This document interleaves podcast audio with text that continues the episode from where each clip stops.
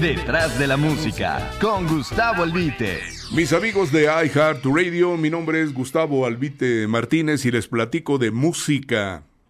Hoy voy a contarles sobre un autor en especial.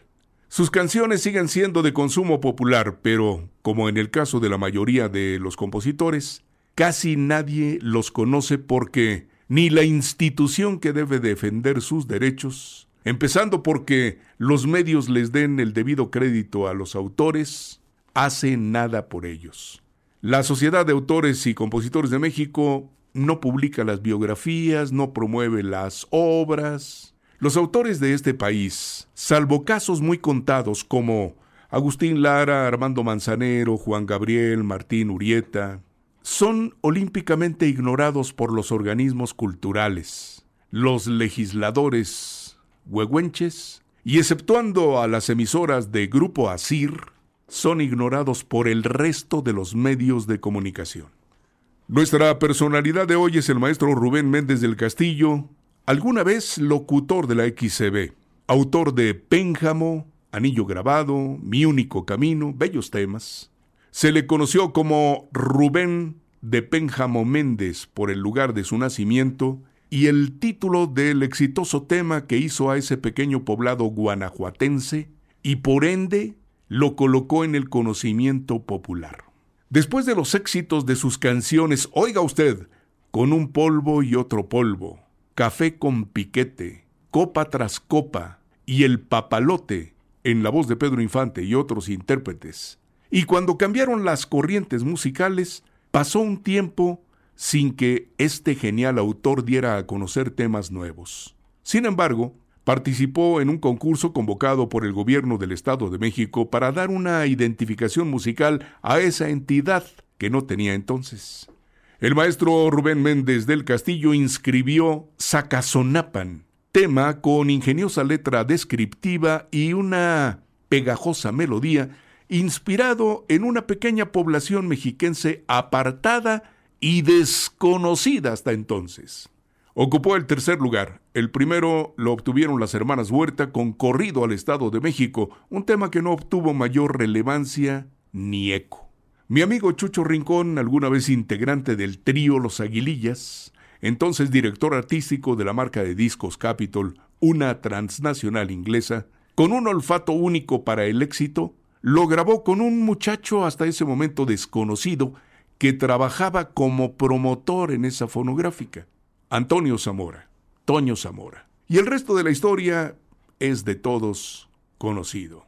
Bonanza para la marca de discos, acierto del productor, punto de partida para Antonio Zamora como cantante, éxito radiofónico, éxito de ventas y regreso al éxito como compositor del maestro Rubén Méndez del Castillo, quien, animado por el triunfo, compuso Todo sin K y desempolvó El agente viajero, inspirado en 1950 cuando el autor desempeñaba ese oficio.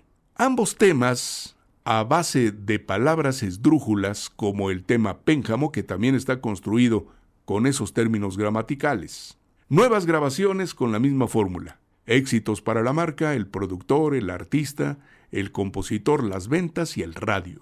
El político Carlos Hank González, candidato a la gubernatura del Estado de México en esa época, tomó como estandarte musical de su campaña Zacazonapan, canción colocada en el primer lugar de popularidad en un gran acierto publicitario aplicado a la política. El recuerdo de la personalidad del maestro Rubén de Pénjamo, como se le conocía, me trajo también a la mente la anécdota que les voy a relatar.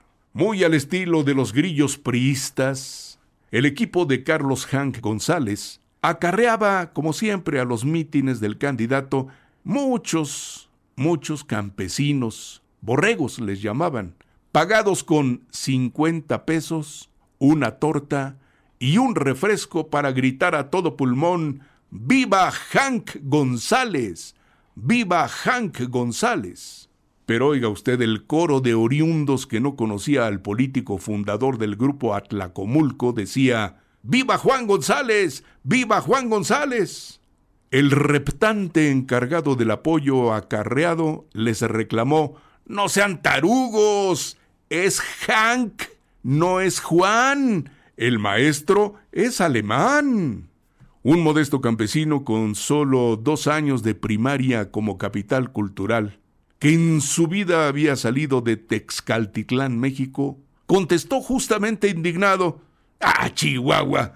¡Por 50 pesos quieren que hable uno alemán!